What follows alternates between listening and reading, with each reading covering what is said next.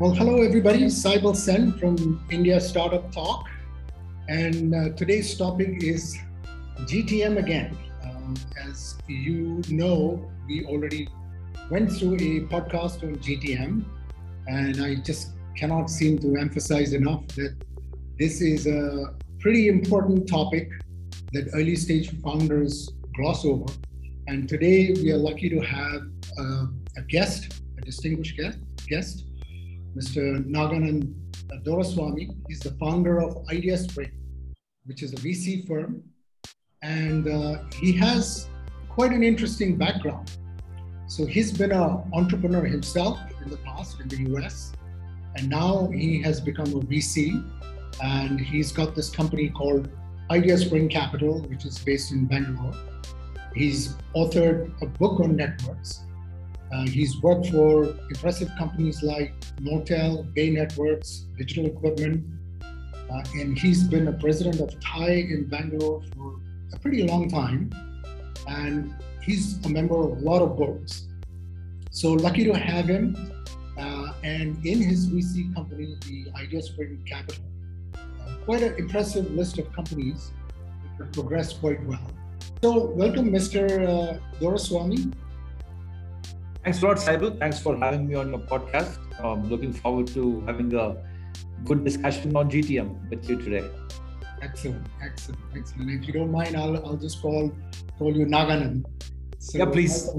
thank you. I can speak easier when you call me Naganand. Right, excellent, excellent.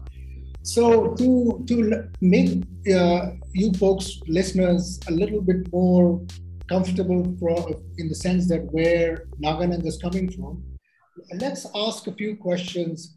Uh, like uh, Naganand, I'm just curious, and I'm sure our listeners will be very curious. Uh, what made you change from an entrepreneur to become a VC? the honest and the true answer is age. so I think uh, uh, you know the two things happen. One is you start to realize that uh, um, you know when you do a startup you need to give it all you have. And you know when i say give it all you have you know minimum commitment of say 60 hours over a period of four or five years is what it really takes for you to be a founder of a company that that gets to some place uh, where you have visibility of where you can take the company forward. That's number one. And if you're not ready for it then you know you should really not be doing it. That's and I, I, I don't think i was ready for it after having done three uh, that's number one. Number two, also the second very very important factor is you need to be having an idea that you're very passionate about, or you should start go searching for the idea. I didn't have any uh, great idea uh, post selling my previous company, and uh, I thought I could do more in working with entrepreneurs and giving uh, money and mentoring them because I believe mentoring without money is useless, and so is money without mentoring. So I thought working with early stage entrepreneurs would be more meaningful than me starting my own, uh, trying to start my own startup. And I think those are the two key reasons why I decided it's better to do a fund than do another startup. Excellent. I mean, this is, I wish there are more people like you, and this is so refreshing. And I noticed that a lot of your portfolio companies are in tech, which is yeah. very refreshing. So, and yeah. I can understand you yourself come from the uh, tech background. Which brings me to the next question. Uh, maybe you can speak a little to the investment philosophy of Idea Spring. Like, you know, what, what, what are your like, you know, um, goals and, and, vision, and uh, what is your ideal startup like? So, uh, would love to hear that. Yeah. So, so as part of being in the ecosystem since 2006, 2007 in India, um, and me having a very solid uh, product uh, background, one of the things I realized uh, being in various networks, uh, in, in investment networks, is there were there was not any fund that was giving money for early stage product innovation, right? Like you know, if you look at the uh, uh, the likes of the um, Swiggy or Flipkart or whatever, you know, there are a lot of funds that were um, giving early stage capital to those kind of companies but when it came to product innovation um, you know selling to enterprises you know when i say product innovation i'm i'm talking about b2b or b2b2c startups where the startups typically sell only to enterprises not to end consumers. There were not a whole lot of funds. This is way back in 2014 and since my background was all in products i thought it'll be great to start a fund that is focused only on uh, companies, uh, startups in the B2B space. And, and then our thesis was also give capital, but also in addition, more importantly, uh, also give our time. Uh, and whatever we have learned in our journey as entrepreneurs, I thought it'd be great to translate that into in the founders that we invest in. So our thesis was you know not only give money but also spend a lot of time become become a great partner to the companies and the founders that you invest in and we so he said let's start a company where we can give this money and then run a program called startup assist for the next 12 to 18 months help these companies to get revenue get the initial market traction get them the next round of uh, funding help them get the next round of funding and then take a step back and then go into that uh, next set of startups right? So at any point we will be working very closely with four to six startups.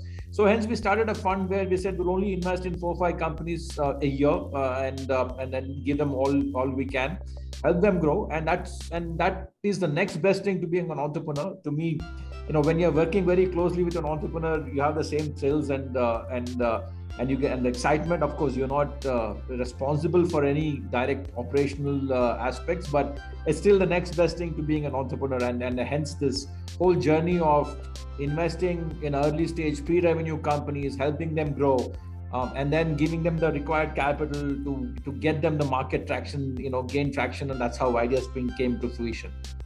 And that is that is a entrepreneur's dream not only getting money but solid advice from someone who's been through the journey themselves this is this is super so how has been the journey so far like what has been like frustrating for you maybe the you know the good parts are obviously uh, you know i can see so many successful companies, but surely along the way you must have faced some uh, challenges. Uh, maybe you can take a couple of minutes and. Yeah, yeah. So, yeah. in in my mind, the synonym for startups is challenges. Uh, so there is no dearth of challenges. You know, there are challenges abound everywhere you look at it.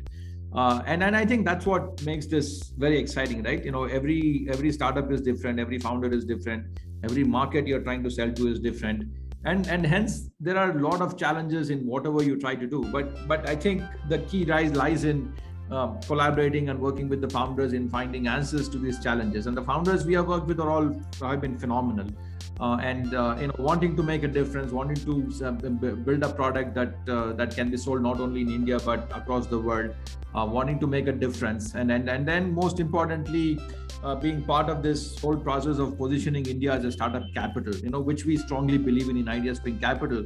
I think you know the the founders that we have all the founders you know I don't know we have invested in 16 companies in fund one. Uh, we have invested in fund you know one in fund two given three more term sheets uh, working very closely with those founders to close. And even when we issue term sheets we start working with the founders helping them grow already right? So you know we have kind of worked with 20 companies now.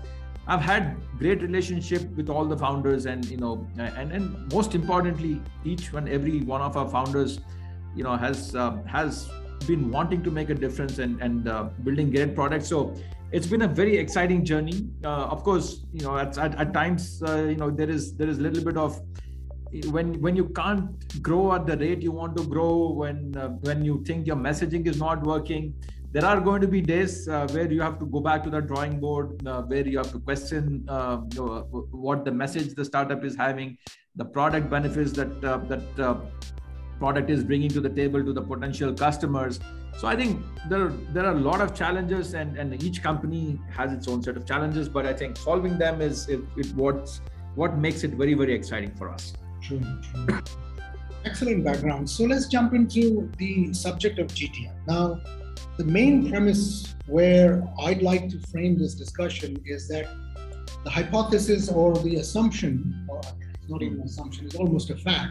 So I've, I've been listening to a lot of pitches myself, being an angel investor.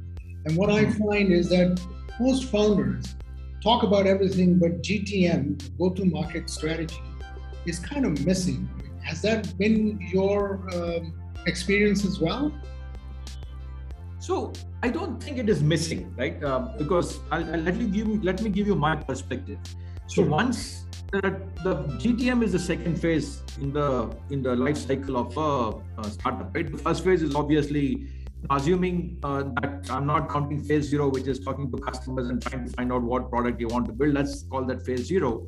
Phase one is all about building the product and uh, and then ensuring that you know you have a robust and uh, uh usable product that that set out to solve the problem you're solving to. Right now, the next phase is actually now when you try and sell the product is you know in the initial stages of the product obviously it's all founder led sales.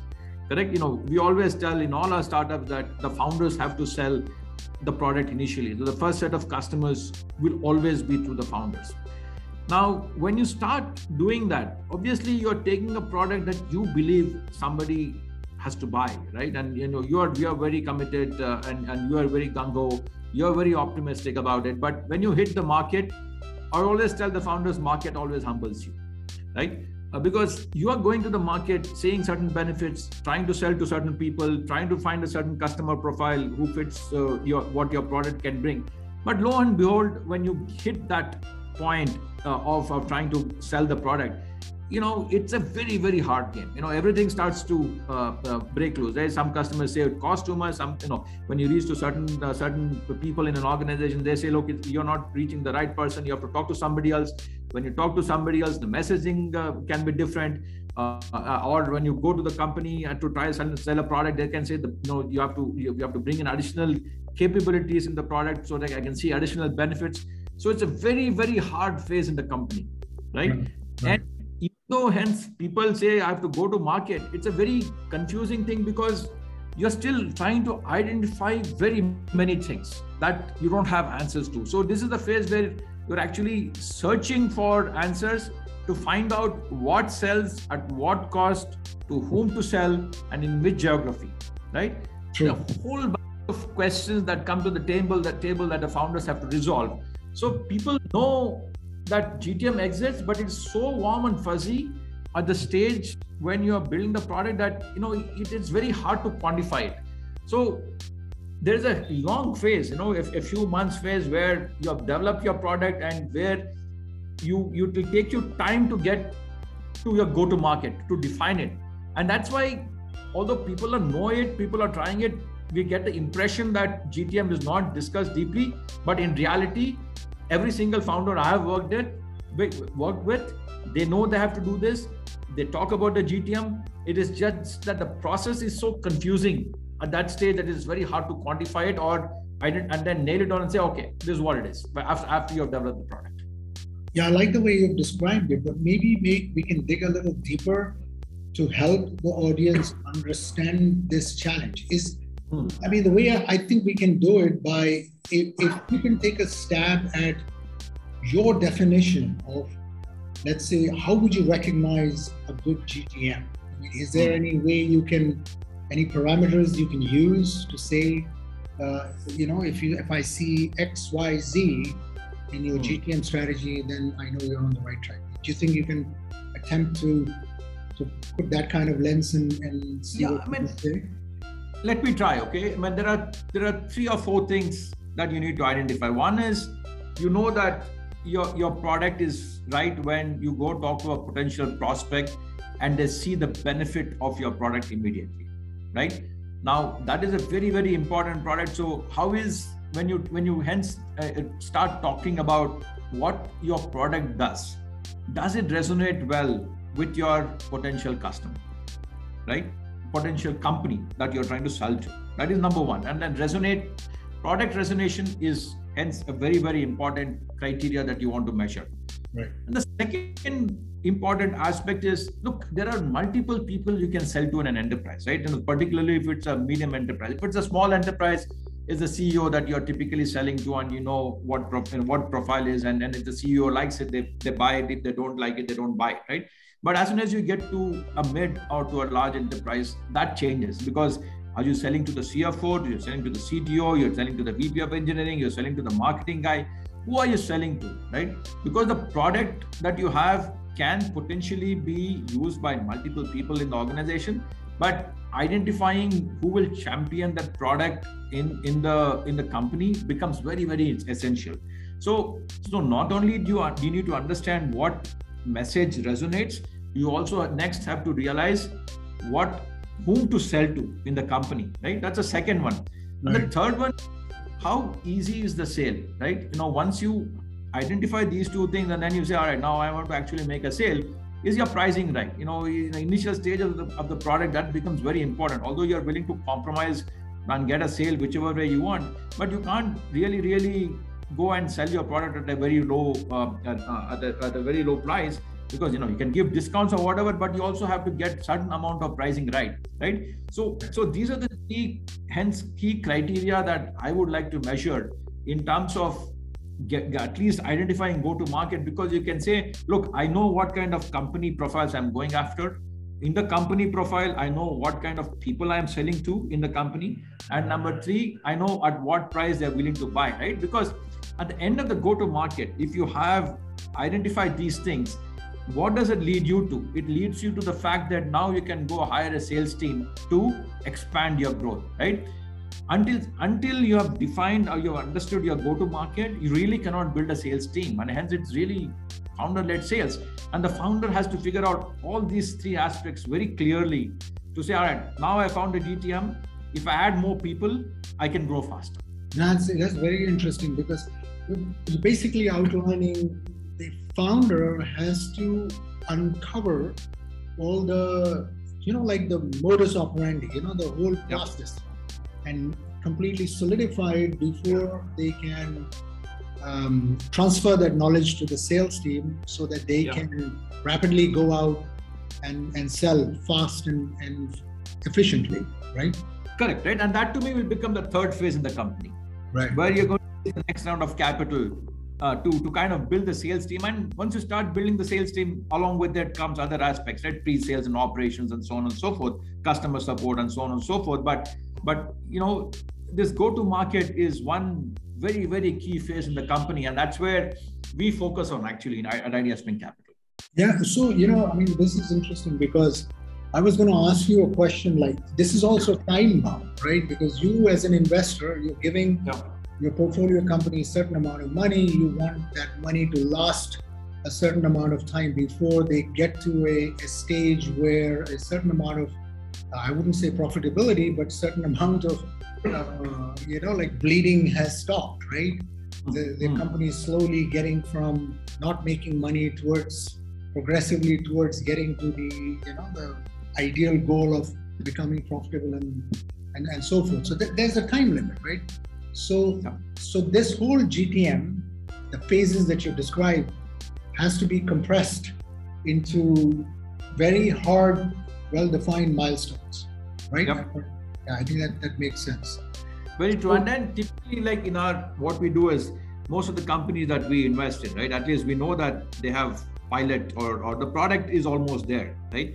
Yeah. But oh, you you say for the money we give, you know, you need to get to like say 500, 750k in revenue, because that's when you can get to the market and say, look, we have figured out how to sell the product. Now we have to raise the next round of capital to kind of define the sales process, right? And then for the, for that you can raise anywhere from two to five mil uh, uh, you know to do the next raise but people will not give you that money till at least you can prove to them that you have the, you have the gtm figured out so that brings me to another question uh, about like you as an investor do you have any benchmarks or indicators that the portfolio company that you're investing in is actually hitting the milestones of your gtm phases you know do you have like a uh, do you measure like a customer acquisition cost factor, uh, the, the rate of customers that are being acquired, or at what point uh, from point A to point B will they break even? Are there, I mean, I'm just throwing out some thoughts, but more specifically, do you have something that comes to your mind to measure so, it? So, so this phase, Saibal, this phase again is, you know, even though I said go to market is is the is the second phase in the company, that again is is again divided into multiple phases right? The first phase is identifying the ideal customer profile and that itself takes time right? One is you know when you say ideal customer profile that also includes who in that company you're selling to right and then that is an experimentation process. So you know we, we just have to say all right you know you're talking to people. How many people have you spoken to? And how many are actually liking what you're saying? How many are actually once they like how many are actually now converting to uh, uh, planning to convert? It. So it's a funnel, right? So you go through that process to understand which are the kind of companies you're you're you're you're talking to? And then how many are giving you the chance second chance? Know that is one metric we look at. And once you say okay they gave you this chance to talk after you t- uh, spoke to them how many are actually coming and trying to say all right now i'm willing to uh, willing to try your product. After willing to try your product how many actually are actually saying no i'm going to buy your product right? So this is the typical process that you go through. And each phase each of these phases will require uh, you know uh, uh going back to the drawing board either uh, either remessaging or adding more capabilities or or trying to position your product differently. So because you have to make sure that at the end of this exercise you know you're you're you're on a path to say all right now i know how to sell and what to sell right? So so these metrics hence become very important. Of course the the the, uh, the ratio that we talk about in, in you know customer acquisition cost or lifetime value and, and an average contract value all those things will start come to will start we should start looking at it little later but not in the initial phases. Initial phases is is your message you know resonating with right? After it resonates are they willing to try? After they try they can, are they willing to uh, buy? And if so at what cost? What is the price negotiation that you're going through right? I think you just have to look at these aspects and not worry about other metrics at this stage. So so those those are very interesting points. So let me ask you this. How do you track all this? Do, do you expect your portfolio companies to have a crm system that gives yeah yeah absolutely absolutely. Yeah it has to be a well thought out well executed process right? It is not ad hoc random process like you know weekly we say all right what messages you sent out to watch companies? Which companies? Why did it resonate? What conversations did you have? And then what came out of those conversations? What is the central uh, central theme in all these conversations you know i think you know it has to be a very structured well thought out process it is not just shooting off some thousand emails and, and, and not knowing what to do. Uh, you know, you have to pick your geography properly, you have to pick your customer segment properly, you have to pick who you're talking to in that company properly. And then, you know, you have to try different experiments. It's not just it's going to click day one. And and the outcome of each each experiment has to be tracked. Uh, hence, uh, you know, you, you have to use tools for that.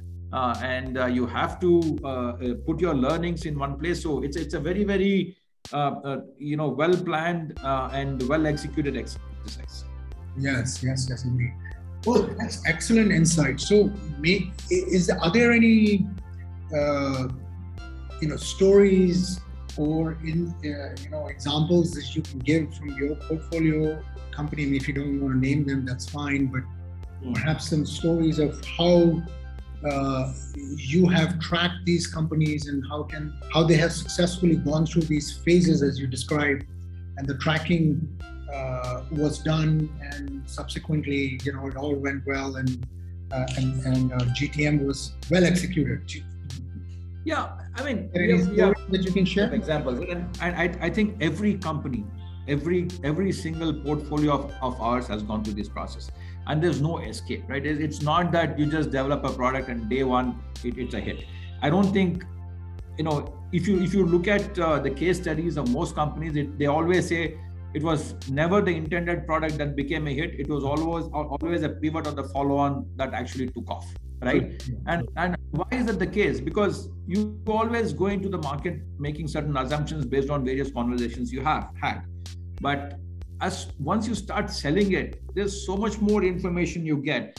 And the smarter you are in extracting the least common denominator denominator in what you're hearing and focusing your message around that uh, and and tailoring tailoring your product to solve that particular pressing problem the customer has the higher the probability of you building a company that has a viable business right it is it is foolish to say i have this product it will work. Right so right. every single of our portfolio company goes through this process without exception.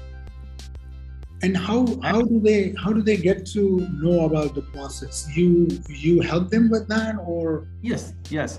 You know, you know, typically in our case, thankfully, all our founders have been part of other organizations where they have gone through these cycles a couple of times. But when, that's why we say when we invest in companies, we spend a lot of time with them, right? And when we say a lot of time, we are not helping them build the product, right? Because that is not our forte and that should not be our forte because technology changes very quickly the domain changes very quickly uh, and you can't you can't know everything however the process that one needs to follow uh, to get answers to these kinds of questions across all domains typically remains the same and that is where we have good knowledge and that is where that's the knowledge we bring to the table and that's where we work with our founders uh, in, in, in helping them evolve this process. And since our founders see that we are actually working with them in, in getting answers to these questions, you know, you know, we really have a great relationship and, and then and, uh, and and work quite well with each other. Well, I'm thinking, Naganand, that you know your portfolio companies are so lucky to have you. But what about what would you tell other entrepreneurs who may be brilliant product developers, maybe even marketeers, but they don't have the pedigree or the privilege of being in a sales organization to understand this this whole structured sales process. What would you suggest to them? Like what what would be your advice to them? Yeah, so so I, I just a correction there, Saibal. So it's not structured sales process, structured GTM process, right? Because structured sales sales is a different ballgame, right? Uh, we are the structured GTM. I would say to those guys, to get good mentors, right? I think, you know, in addition to us, you know, even for our own founders, in addition to us, we always refer them to refer them to other mentors because this is a very complex problem. It's not, you know, we don't have answers to all the questions, but we have a great network. So no, we we work with our network to bring on the right folks to help help this whole process, right? So um, so so wherever uh, you know the founders don't have uh, partners uh, who can help them, they should always onboard mentors who can help them. So never hesitate to get the right mentors to help you in this process. It what is would be my input to all founders. Right, right. Oh, on that note, what do you think about incubators? Are there uh, is there any advantages for startups to be in uh, accelerators? Like there are there are like outfits out there uh, that I see that are helping yeah. startups with getting sales, you know, domestically and internationally, and also known as sales accelerators. What's your thought on that? Look, look, I think every player in the ecosystem adds value, right? I mean, I'm, I know I cannot say, uh, you know, incubators don't do it or accelerators don't do it. I don't, I don't think that's the case. Everyone has a role to play. I think, I think the founders have to be very clear, right? Whom to go seek inputs from right? Uh, and then if, if there are certain incubators that help you get off the road quickly, you should work with them. There are certain accelerators who can give you great connects, you should work with them, right? So what is hence critical is always for the founders to identify the key partners in the journey, in the phase of the journey they are in, and work with the right set of partners. And every every partner that's out there in, in the ecosystem is helping the ecosystem, and, and that's what I would say. So to go rec- go identify the right accelerators and the right incubators depending on the phase that you are in and make sure that you get the best out of it. Right, right. Well said, well said. Everybody has a role in the ecosystem and yeah. And the encouragement that that we would give to any entrepreneur is uh, go after anything you can get uh, yourself uh, acquainted with or get your hands on. Uh, use yeah. it to your advantage. and and that's why we also say you know work with the right investor like for example if somebody were to come to me with a b2c um, idea i would say i'm not your right partner because i don't understand that process at all right? In terms of because that there it is more uh, expansion with consumers and so on and so forth which is not my forte. So I, I tell those guys i'll introduce to other vcs who can help you with your journey and i'm not the right partner. And but b2b we are pretty darn good in that space and we would love to work with entrepreneurs. So hence, hence it is very important for the entrepreneurs also to identify the right partners right? You know whether it's accelerator venture capital or or incubators. And when and when they work with the right partners i think life becomes a lot easier. True, true, true. so i think we are coming to the end of our uh, podcast. This has been an extremely uh, insightful uh, you know discussion with you and i'm sure it's, it's helping people who are listening. But as a you know last question, I want to ask: uh, Do you do you have any other advice? You know, like that we didn't cover that relates to GTM or you know succeeding in this area? Just an open question. Yeah. So. like, like I told you before, uh, advice is a very strong term, but I have some inputs that that's the term I normally use. See, look, I think I think uh, what is most important for the founders at this stage of the company in the phase of the GTM is to be very open and critical about the product, right? Because I know you are married to your product, I know um, you want to sell it, but I would, uh, um, you know, urge every single founder to be very open in their discussions with the customers and be and then listen to the customers very carefully. Because what you have built might might require certain tweaks or, or the messaging might require tweaks. And all those aspects you have to be very keenly observant of of what your customers are telling you because at the end of the day they are paying you money. And if you're not paying you money you don't have a business proposition to go forward. But but you know you you you you, you have to be a worst critic and at the same time you have to be optimistic. And balancing the two is very very hard. But i would always urge at this stage be very open to hearing out your customers be very open to how you want to position your product and that will help a long way in uh, in you ensuring that you answer you get an answer to your gtm as quickly as possible. Excellent. Wow thank you so much. And it's been so refreshing to hear straight from a successful investor uh, giving practical advice. So i want to thank you again Naganand. Uh, it's uh, it's very helpful, very helpful. And so thank you again for joining uh, today and um, hope to see you again sometime. In thanks, thanks, Saibal, and uh, thanks for having me. And it was great chatting with you. And I'm hoping whoever is listening to this podcast will definitely, you know, try and uh, implement some of the things we have discussed. And they can always reach out to me if they have further questions. Excellent. That would be, uh, and if, if that's okay with you, I will put in your contact information in the podcast description. Again? Sure, sure. My email will be great. Sure. Okay. Thank you. All right. So we'll stop the recording now. Uh, that's the end of the formal part.